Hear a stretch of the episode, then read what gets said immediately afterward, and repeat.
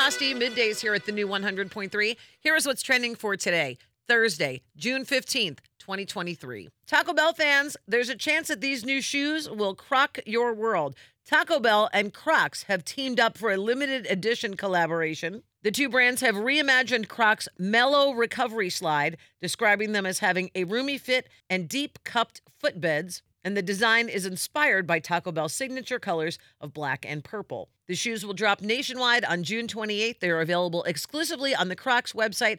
Retail price 60 bucks. Not one, but two iconic Chicago eateries will be joining forces to create, quote, a culinary destination like no other on the Mag Mile. The original Rainbow Cone announced it's partnering up with Gino's East to bring together two of the city's oldest and most iconic restaurants together for a new collaboration this month. The location is set to open at 11 a.m., two weeks from today, June 29th, at 162 East Superior. And happy birthday, Monica Geller. Courteney Cox turns 59 today. And that's what's trending. Have a great day. And thank you for listening to the new 100.3. She loves the 90s and 2000s.